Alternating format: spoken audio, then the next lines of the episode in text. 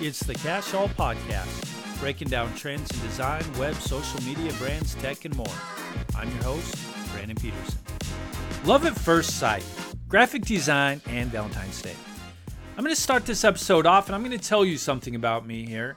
And it's not something I'm particularly proud of, but it's the truth. And that is that I've never been a fan of Valentine's Day.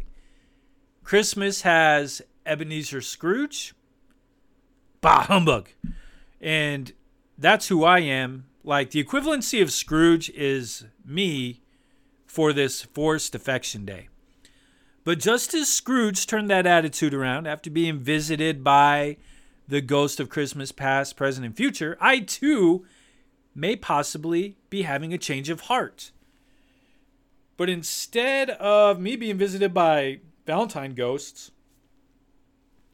it was graphic design what's done it for me. Like perhaps I shouldn't be looking at Valentine's Day as a ploy from candy jewelry and greeting card companies, but rather a love letter to graphic design. Along the lines of that, that is why my topic for this week, I'm going to be discussing elements of graphic design and how they match with different elements of Valentine's Day. Like you could, in a sense, teach an entire course of graphic design entirely focused on Valentine's Day. It's kind of wild.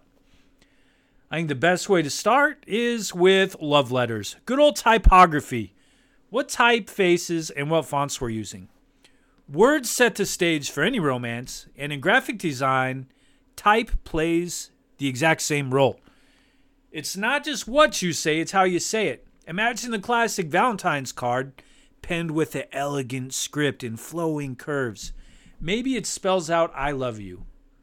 Actually, you know what would be even better? Be mine. Let's go with that. Be mine. Yeah, nice nice cursive type says be mine. Wow, very passionate, right? Well, what happens if we take that same message and we make it all bold in all caps? Is that a message we just want to be shouting like we're yelling at that person? Be mine. It's not really going to tell the message how we want it to. Or what if we go one step further and we cut out the letters from different newspapers and magazines? Now it's suddenly kind of creepy. We're now stalkers.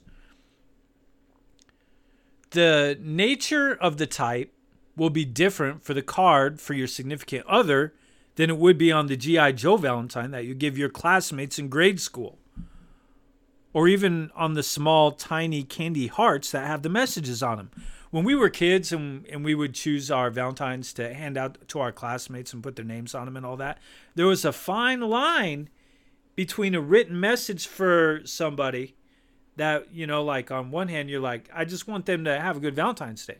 I want th- i want to wish them a happy day and to say you know what? I hope you get some good candy uh, there's a fine line between that and what could be considered by the person getting your card as a marriage proposal for crying out loud uh, next thing that we have on there is colors you know we need to find colors that go well together primary secondary and accent you need to find colors that help convey those emotions and feelings that you're trying to deliver. Now, we're going to talk a little bit about color a little more often in a little bit. So I'm going to kind of sidestep now, and then we're going to go to the next part on here. Then we'll go visit more about colors in a little bit. All the special planning that sets the mood for a romantic evening should also go into the layout and composition of your visual story.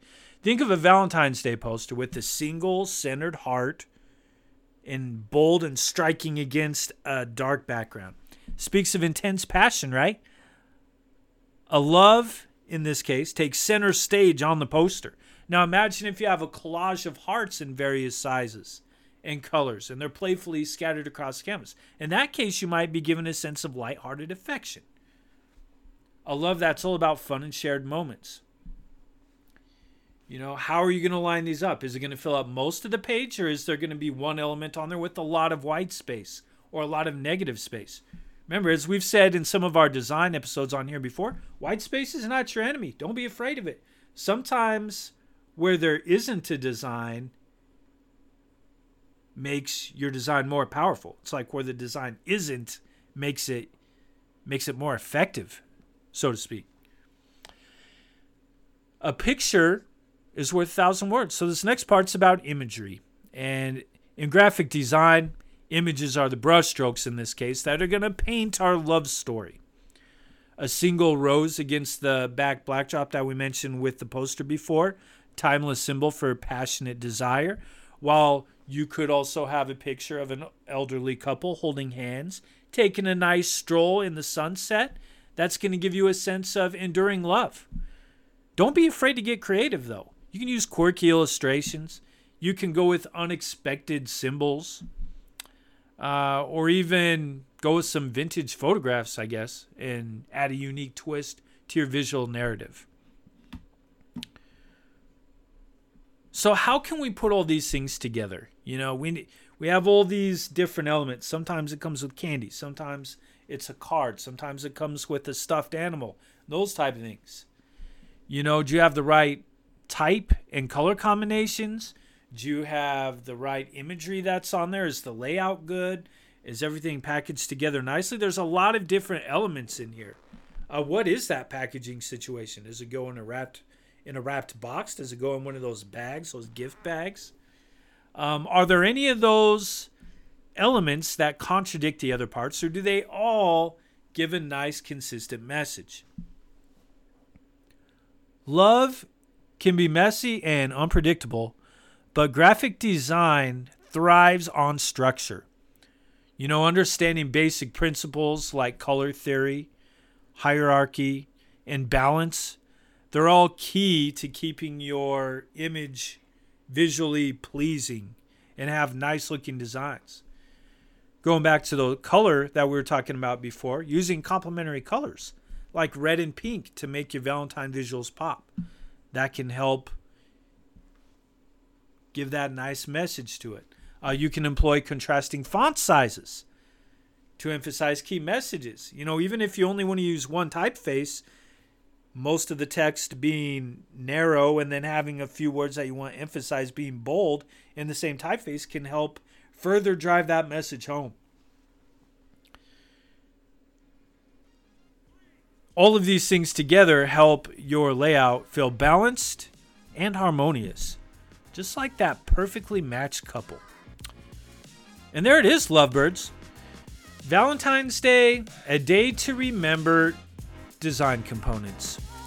May your visual designs experience much love and joy to you and your clients and your community. Now get out there and create one beautiful story at a time. Thanks for listening. Like and subscribe if you like what you heard, and I'm always looking to connect on Twitter, Instagram, TikTok, Threads, and YouTube at Code Peterson. You can also check out my webpage, codepeterson.com.